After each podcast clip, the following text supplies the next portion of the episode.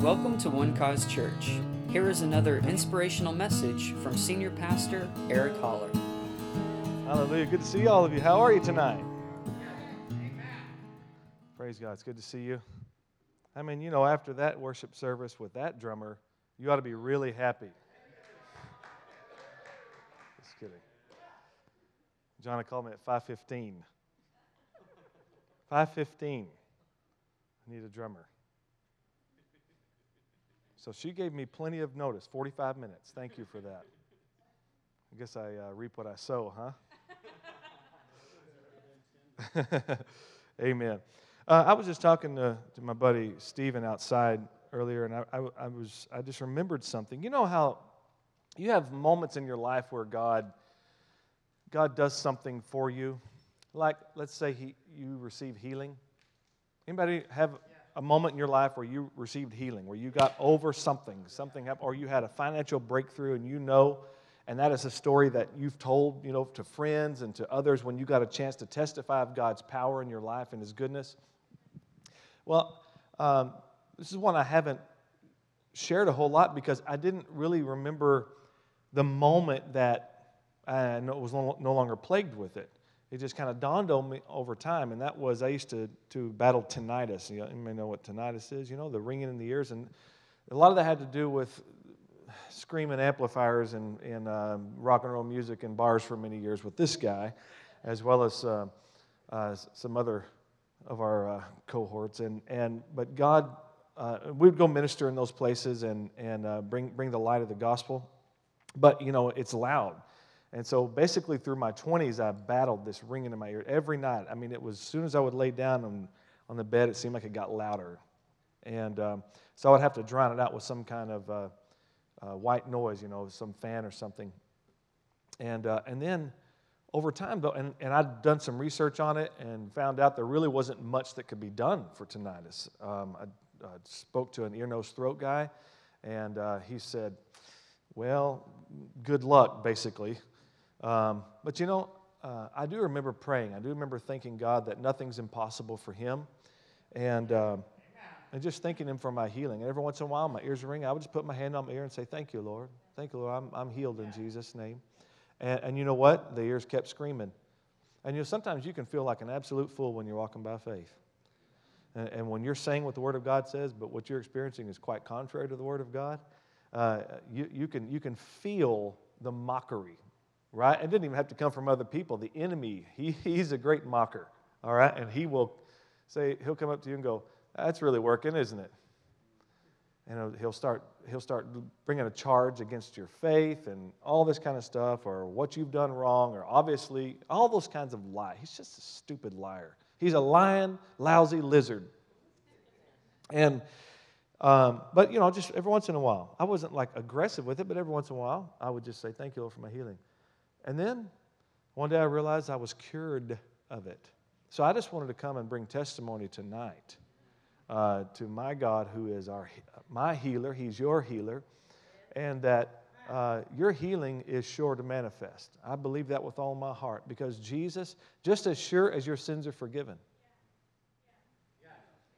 because in the same afternoon that blood was shed for your sins, stripes were laid on our Savior's back for our healing. The same, you can't separate the two. All right, the same afternoon, the same day it happened. So I just want to thank God and give Him praise for removing, taking that tinnitus, His Word working in my in my life, and no longer do I battle that. So, and uh, you know, you might be facing something, uh, maybe physically, that that you've been told this is kind of something you're going to have to cope with the rest of your life, something you have to do. Hey, listen, you don't have to accept that.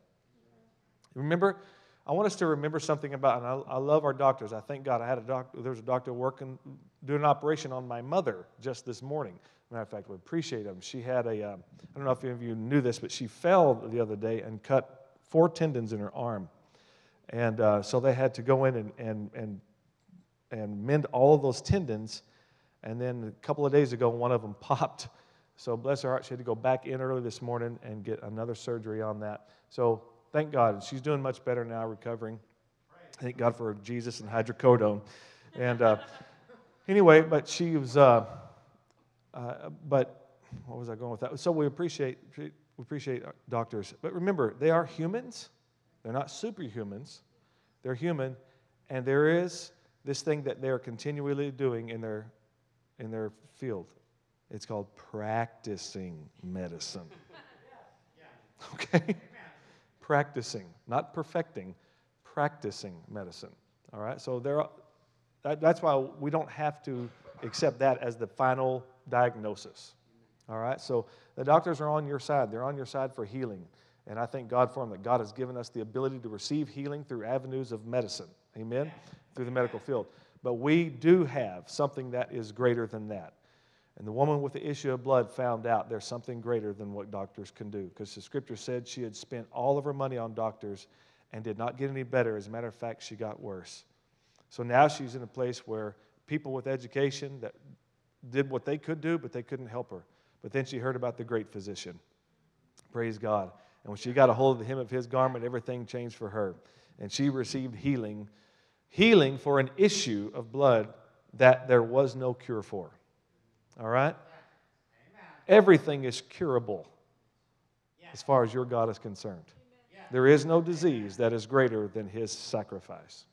I want you to turn over for just a moment to Isaiah. I know we're in Malachi, and we'll get there in just a moment. that is Malachi, the last chapter, last book in the Old Testament. Woohoo! Book number 39. We're going to be able to find Jesus a lot easier now. He's going to be very obvious. Amen. Isaiah chapter 53. Let me just, and if, and if you're taking notes, um, I want to encourage you to write this down. If you're not taking notes, begin now to take notes. And uh, th- this, I think this will really help you because sometimes, and I know you've heard me talk about this, but I'm going to talk about it again. Because I believe that um, we need to hear it again and again. There are certain things that we need to hear over and over. You know, Paul even talked about him, him repeating himself, and he says, For me to, to be repetitious is it's not tedious, it's actually safe for you that I do this, that I go over these things again.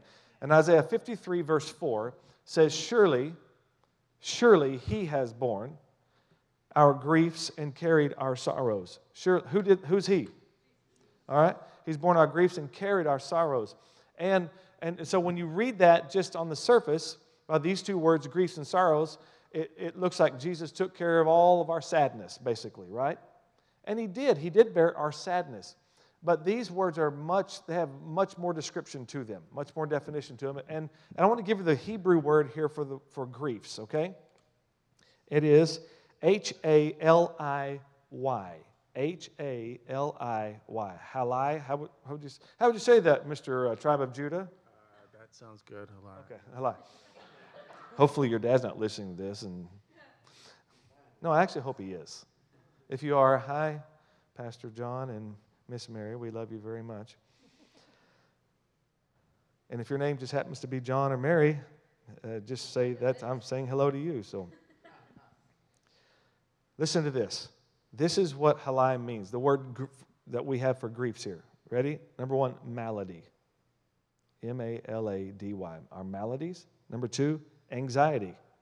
Jesus bore your malady, and Jesus bore your anxiety. Number three, calamity.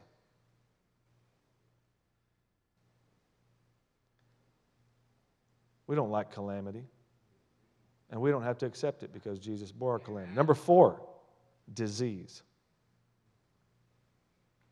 Number five, grief. And number six, sickness. All right there under that, under that word. Surely he has borne. Jesus, now get this now. Jesus has borne your maladies, your anxieties, your calamities, your diseases, your griefs, and your sickness. So, the number one definition of this word is actually sickness. Number one definition. Now, and carried our sorrows. The Hebrew word for that is makob, M A K O B.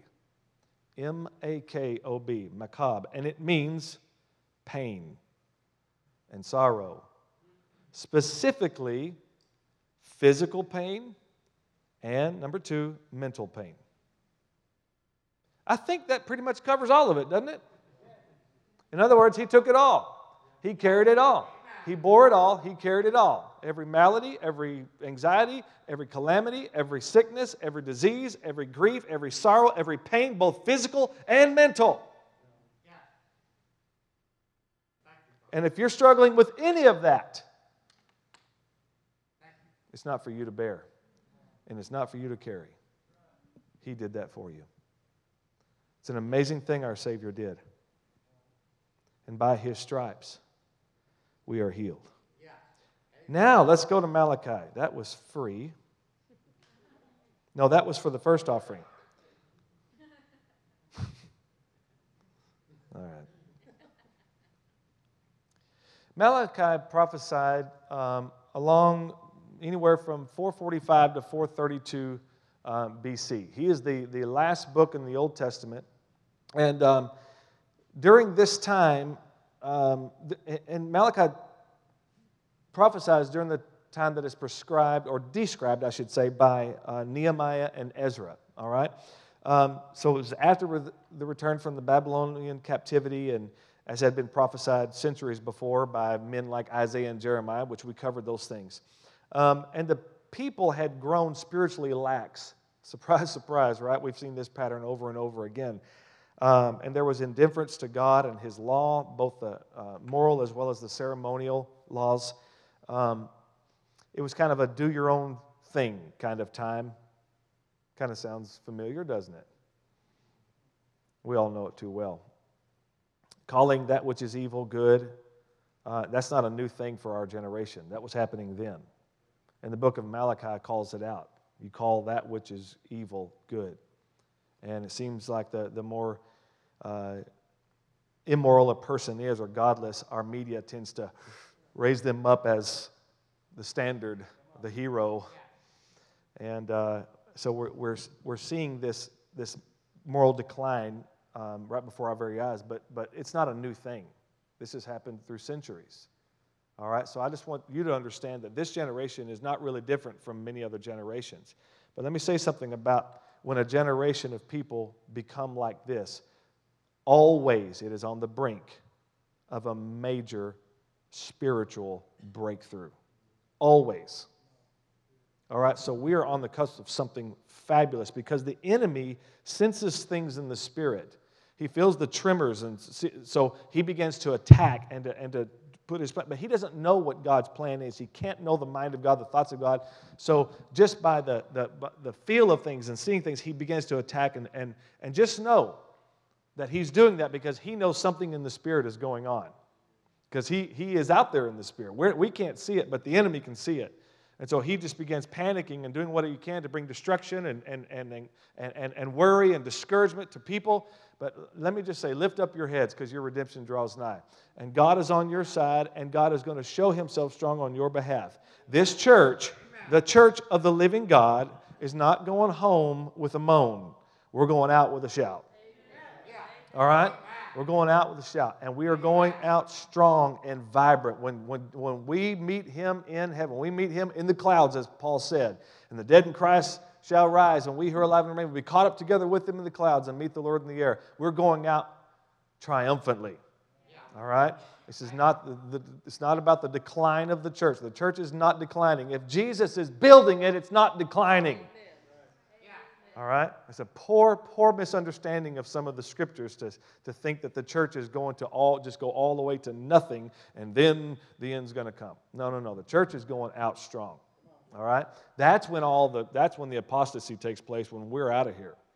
When, when the, the standard of the earth, known as the body of Christ, is gone, taken away, then all hell breaks loose here. But you're not going to have to endure that. Thank God for that.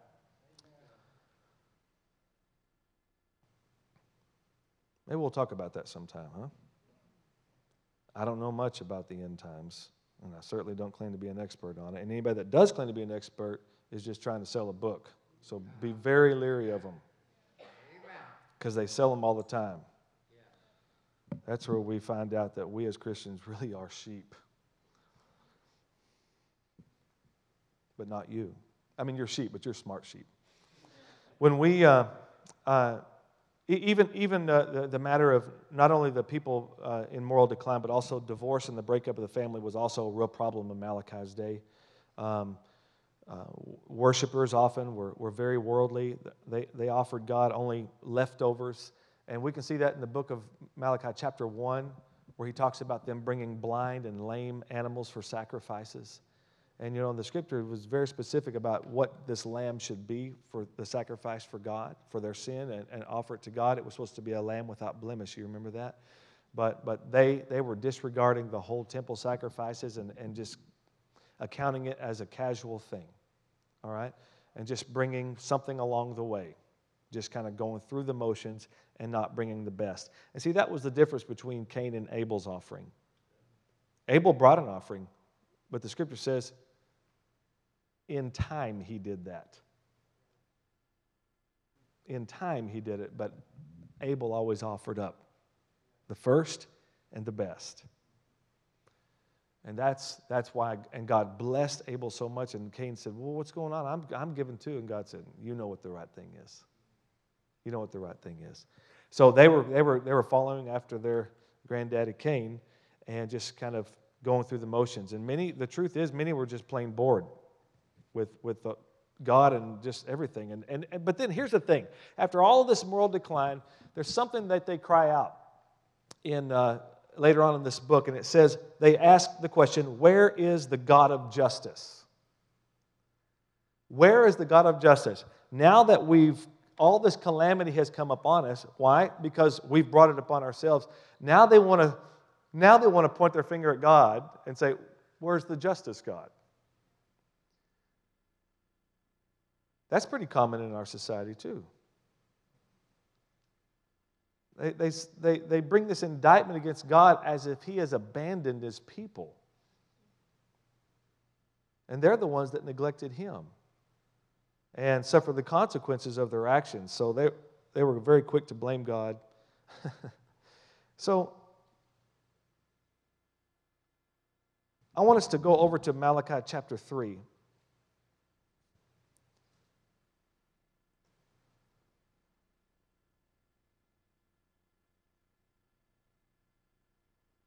And I just want to read for a moment here Malachi chapter 3, and we're going to begin in verse 1. It's four chapters long. And um, there's some familiar verses in here that you'll see, and, and in the, the person of Jesus is just beautiful in this, in this last book.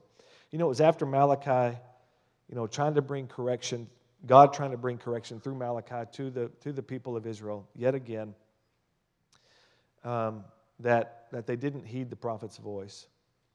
And then came what is known as the 400 silent years, where no prophet spoke on behalf of God. No men, there's no record that men heard from God. Can you imagine that? How old is our nation? 200 40, 240 years old. Imagine that. Another 160 years older than what we are as a nation, where there's nobody hearing from God. 400 years.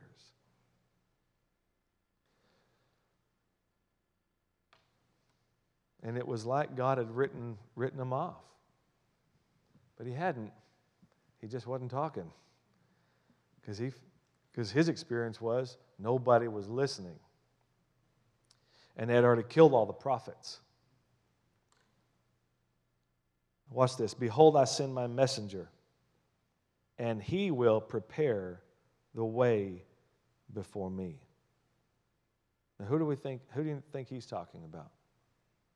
Let's go over to Isaiah chapter 40. I think.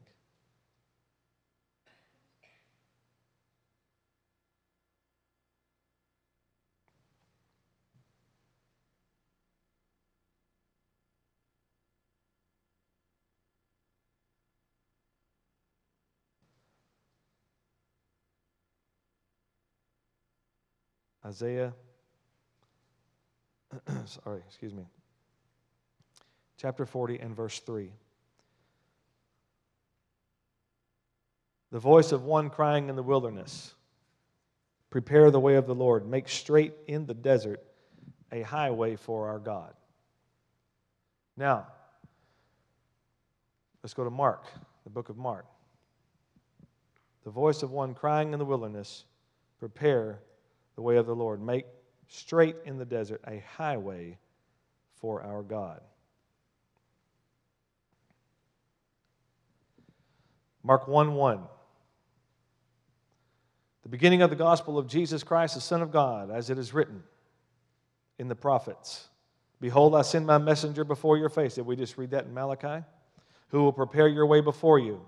The voice of one crying in the wilderness, Prepare the way of the Lord, make his path straight. We just read that in Isaiah, didn't we?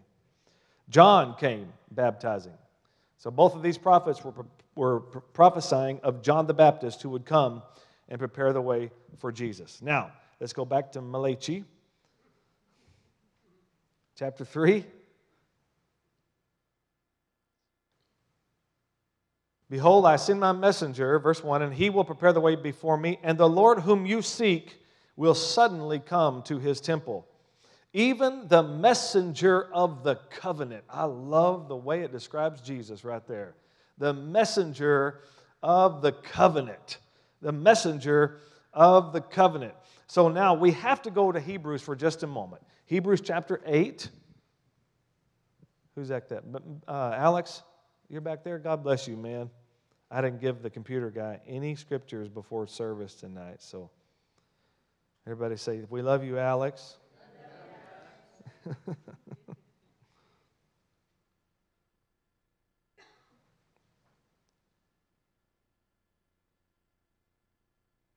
Verse 6 But now he has obtained, talking about Jesus, a more excellent ministry, inasmuch as he is also mediator of a better covenant which was established on better promises.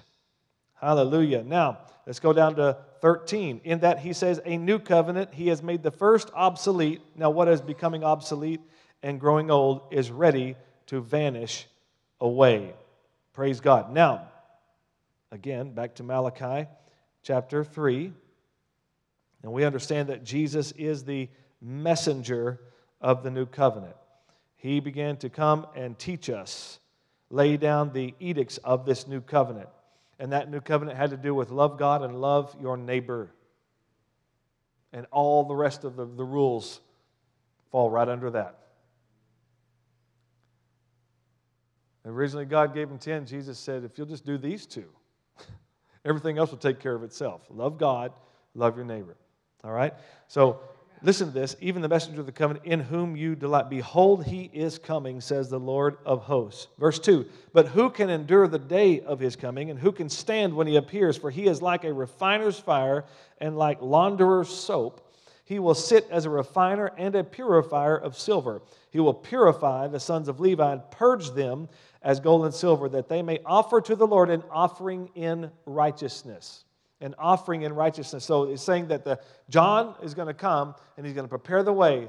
And you've been asking for him, and he's going to come, and he's going to come suddenly to the temple. Well, let's see what that looked like. let's go to, over to uh, uh, John 2, John chapter 2, and see what, what that looks like. All right, it's okay if we walk around the Bible a little bit? Verse 13, John 2 13. Now, the Passover of the Jews was at hand, and Jesus went up to Jerusalem, and he found in the temple those who sold oxen and sheep and doves and the money changers doing business. When he had made a whip of cords, he drove them all out of the temple with the sheep and the oxen and poured out the changers' money and overturned the tables. And he said to those who sold doves, Take these things away. Do not make my father's house a house of merchandise. Then his disciples remembered that it was written, Zeal for your house has eaten me up. That's what he's talking about. When he comes, he's coming suddenly to the temple. And you're not going to like what he brings. He's bringing a whip. I love that it says that Jesus made the whip. He came up there and he saw what was going on, and he went and sat down and he started constructing a whip. So Jesus wasn't in there just losing his temper. This was a calculated move on his part. All right? It wasn't just a, a, a rage. He didn't just see red. He sat down and thought, I'm hitting you first, and then I'm going to get you. I'm going to turn that table over on its. Then I'm going to beat that guy a couple of times. Sits there and just constructs that whip and goes in there and starts kicking rear end and taking names. Now, but we see this happen twice. Later on, over in Matthew chapter 22, I believe. Let's turn there for a moment just to make sure. I don't know that for sure. I just kind of made that up.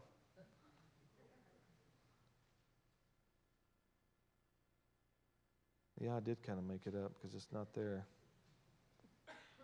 Maybe 21. If it's not in 21, we'll just forget it. Uh, it is 21. Matthew 21. Sorry, guys. I'll study harder. Ver, uh, Matthew 21, verse 12. Then Jesus went out into the temple of God and drove out all those who bought and sold in the temple and overturned the tables of the money changers and the seats of those who sold doves. And he said to them, It is written, My house should be called a house of prayer, but you have made it a den of thieves. So we see that if this happened at the very beginning of Jesus' ministry and it happened at the very end. Think he's getting a message across to him? Huh?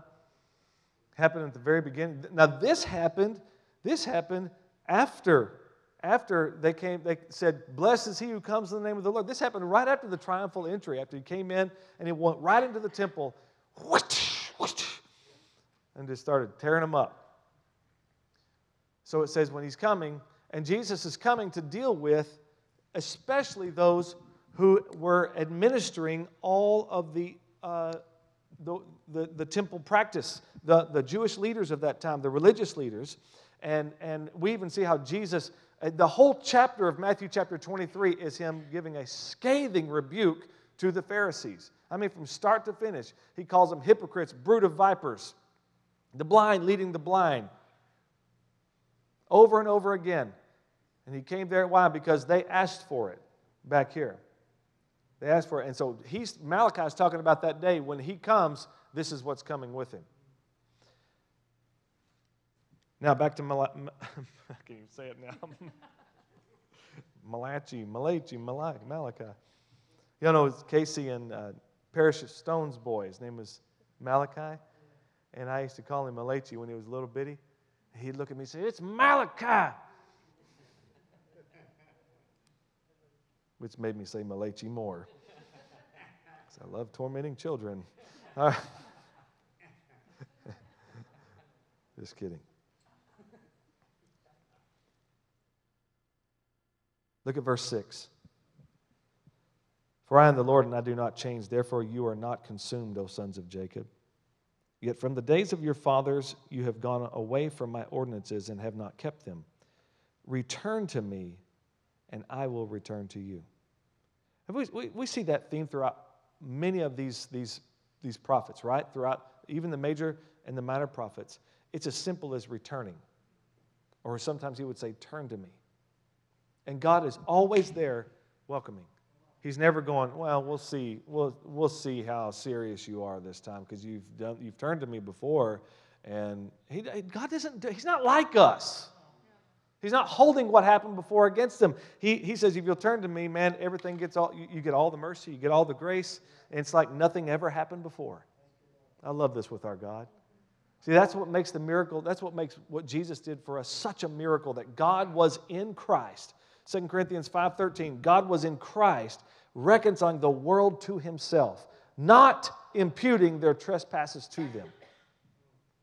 And has given to us the ministry of reconciliation, not imputing their trespasses to them. In other words, God now is looking at a world where He's not looking at a sinful world, He's looking at a reconciled world because of what Jesus did.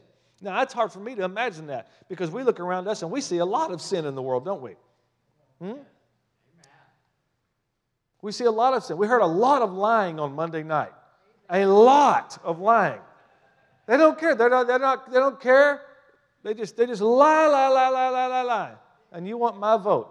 Okay. Uh-huh. I pick Heather.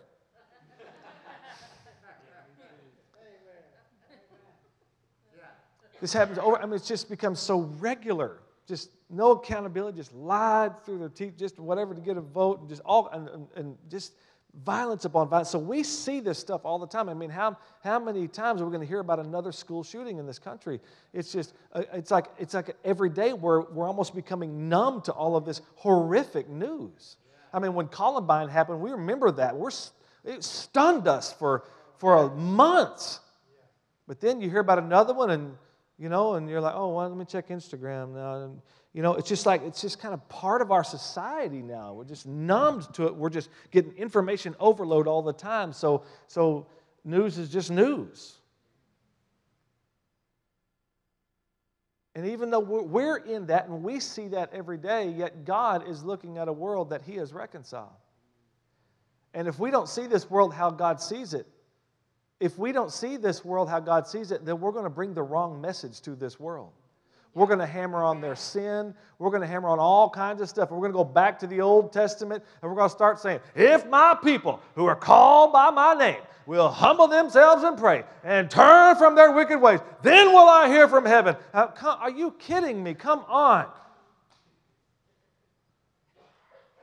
This is the message we bring Christ died for our sins.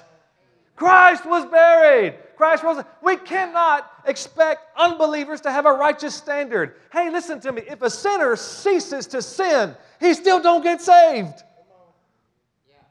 So that's not the message we bring. Stop sinning. It's not wrong for a sinner to sin. It's wrong for a Christian to sin. A sinner's just, that's his nature. He can't help himself. He's being pulled around by the God of this world, by the prince of the power of the air. He is totally under his control, or she. I'm going to leave you ladies out. Totally under his control. They're just acting like their father Adam. Huh? They need to be born again. Then, now we can talk about a righteous standard.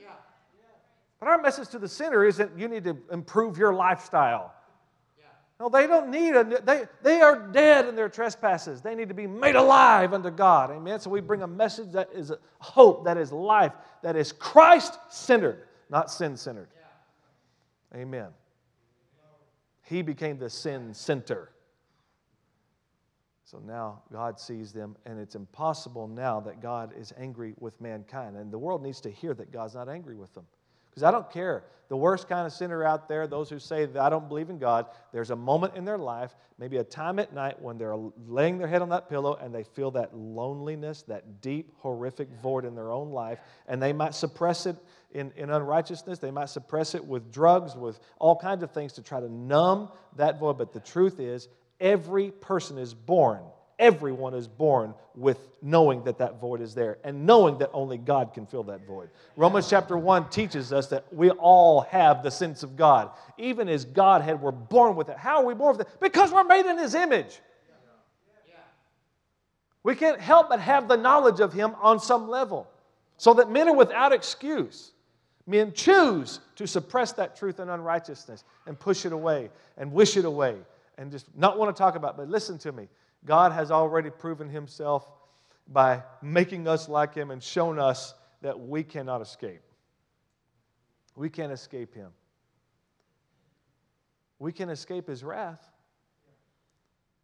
We can escape his wrath through Jesus Christ. The scripture says, who has saved us from the wrath to come. Thank you, Lord Jesus. Yeah. There is wrath coming. It's not God, all, God the Father's wrath, it's Jesus' wrath on those who reject his sacrifice. All right. Are we okay? Yeah. Watch this. Return to me and I'll return to you, says the Lord of hosts. But you said, In what way shall we return? Now, this answer is interesting to me. What do you think God's answer should be? Hit your knees, repent, you know, whatever. But look what he says. In what way do we return to you? Watch what he says. He says, Will a man rob God? I find it really interesting that the book, the Old Testament, opens up with a man robbing God, stealing God's fruit from his tree. And now God's bringing it up again. at the very end. Will a man rob God? Yet you have robbed me. Now watch. But you say, In what way have we robbed you? Look what he says. Come on, let's read it nice and loud, like we, act, like we believe this stuff. In tithes and offerings. Okay, he says, Return to me. Well, how do we do that? Will a man rob God? You've been robbing me in tithes and offerings. In other words, you don't have a heart for the house, therefore, you don't have a heart for me. And he says, Bring all the tithes into the storehouse or to the church that there may be what? Let's go further. Verse 9. You are cursed with a curse, for you have robbed me, even this whole nation. Verse 10. Bring all the tithes into the storehouse. What were they bringing into the storehouse? Some. Bring all the tithes into the that there may be food in my house, and try me now in this, says the Lord of hosts. If I will not open for you the windows of heaven, this is, this is what I want to do for you. For those of you who have a heart for my house, where's God's heart? It's in his house. We've, do, we've gone over this many times. His eyes are on his house, and his heart is in his house. The house of God, all, today known as the church. Says the Lord, if I will not open for you the windows of heaven and pour out for you. Now, this remember, this is under an old covenant. We have a better covenant than this. All right, a, co- a covenant that has no curse. Thank you, God such blessing that there will not be room enough. This is listen to what God wants to do for these stiff-necked, indifferent, non-caring, lazy, lackadaisical people. Keep bring it up. Uh, keep it back. And I will rebuke the devourer for such blessing that there will not be room enough to receive it. And I will rebuke the devourer for your sakes. I remember one time my brother was telling me this happened years and years ago, and. Uh, he, he, when he was just first pastoring his church down in Austin, and he said, uh, he said, man, I, we, we had been in a financial, just under the, the, crunch for a long time. And he said, and it finally got to me. He said, so I got in my car. He said, I'm driving around, and he said, he said, man, I'm mad. And he said, I'm telling God, God, your word says that you would rebuke the devourer for me. You know that we've been faithful in our giving. You said you would do that. Now, what's up with that? You said you were. And, and the Lord said, Look around you. So he's, he looks around in his car while he's driving and he sees all these to go bags like at uh, uh, McDonald's and Wendy's and, and all that. And, and he said, The Lord told me, uh, You're the devourer. oh, never mind.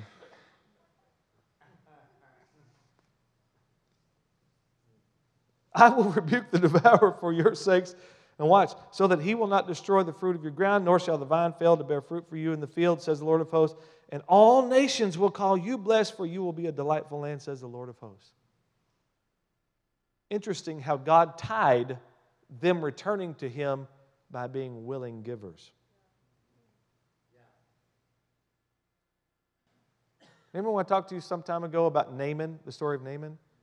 How, how the evidence of a changed heart is seen in generosity. He immediately wanted to give when he got healed there in those waters. He immediately wanted to give. A changed heart is a giving heart. And it really reflects who God is because he so loves that he gives. And even when Paul was talking to the Corinthian church, now this is interesting to me. He said, A year ago, I'm paraphrasing what he says, but he says, A year ago, you told me that you were going to give an offering because there were some needs over in, this, this, over in Jerusalem. And so a year ago, you told me you were going to do it. Well, now, now it's time to give. And then, and then he says these words. I, I, I feel like they might have had to sting a little bit. He said, Now, what I'm doing is, in asking you and reminding you of this, is I'm testing the sincerity of your love. How? In your giving. By whether you're going to give or not, because giving is an expression of love. It is proof, it is evidence that love is there. All right? So that's what God is saying. He said, they said, How do we return to you? He said, If I see giving back in the house, then I'll know. Then I'll, then I'll know that you're not withholding anything from me, that nothing is coming between me and you. Amen. That's good preaching, Pastor Eric. I know. I always feel like I'm walking through mud when I'm talking about tithes and offerings. I'm just kidding. Now I want to go to one last place. This has kind of been the, well, we've seen the person of Jesus and we've seen really the attraction here, but Uh,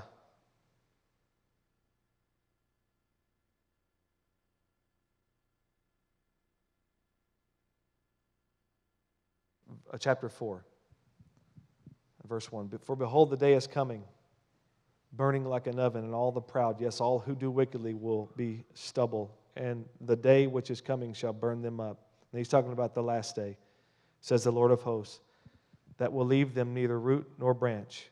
But to you who fear my name, the Sun of righteousness shall arise with healing in his wings. And you shall go out and grow fat like stall fed calves. You shall trample the wicked, for they shall be ashes under the soles of your feet.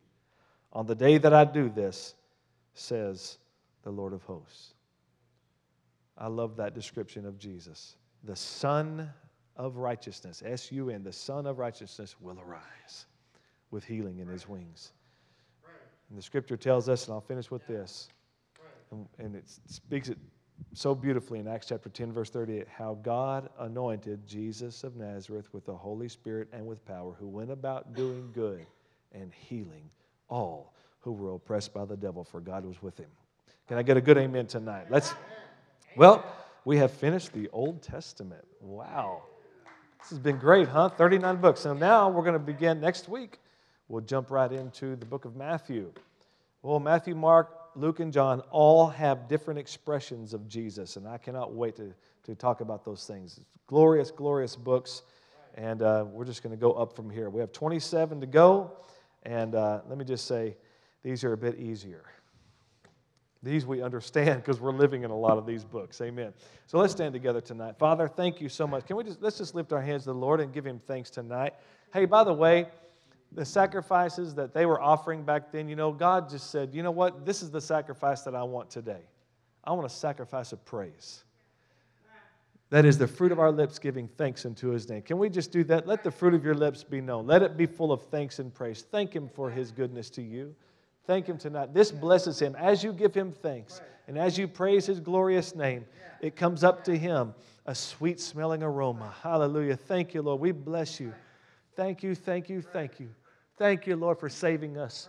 Thank you, Lord, that you called us Gentiles into this great covenant. Hallelujah. You, you called us outsiders, we who were strangers, God. You brought us near by the blood of Jesus. Thank you, Lord. You washed us in your blood. You sanctified us, Lord. You justified us. And Lord, you glorified us. Thank you, Lord, for that. That you called us out of darkness and you brought us into your marvelous light. Thank you that you chose us. You called us, Lord. You accepted us, Lord. You forgave us. Amen. You healed us, Lord. You blessed us. You delivered us, God. And I thank you, Lord, that all good things in our life continually come from you, Lord. Every good thing in our life, and for that we thank you for the good things that you continually give us. We think that our high priest is seated there next to you, that he is there as our high priest of the good things to come, according to Hebrews chapter 9. The high priest of the good things to come. And we thank you, Lord, that as long as Jesus, our Savior, our elder brother, is seated next there to God, we can expect good things will continue to come into our lives because God is good and he does good. Thank you, Lord, for that. We bless you. Thank you. It's your goodness, God, that brings us to repentance. It's your goodness that changes us. It, it's your goodness, God, that draws us closer to you, that makes us want to live a life that pleases you, God. That makes us want to shake off the sin and the weight that so easily besets us, God, and to run this race with endurance, God, looking unto Jesus, who ran the full race and in the end could shout out, It is finished.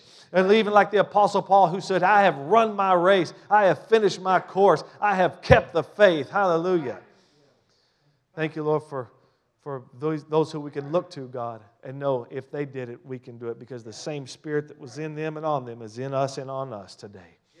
Thank you, Father God. I pray just for refreshing for those who are here tonight, Lord, who are weary.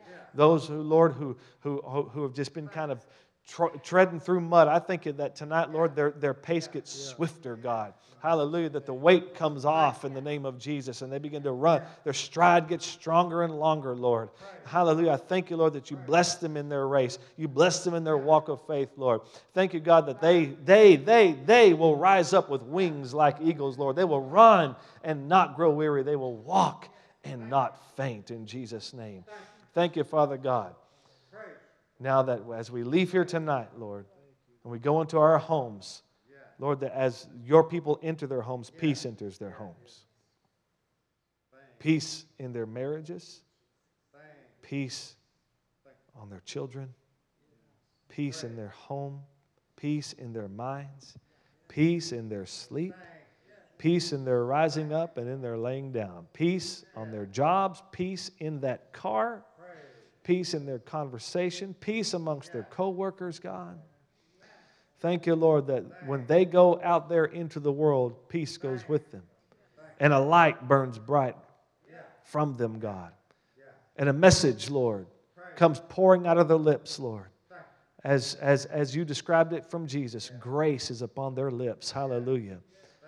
Thank you, Father God, for these great ministers who have been entrusted with the ministry of reconciliation.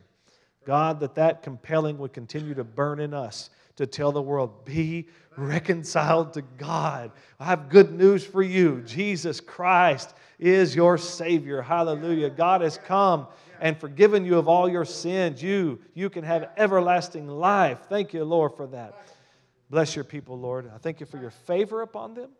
I thank you, Lord, for increasing them financially, increasing them, Lord, in health, increasing them, Lord, in love, in joy, in grace, and peace in the name of Jesus.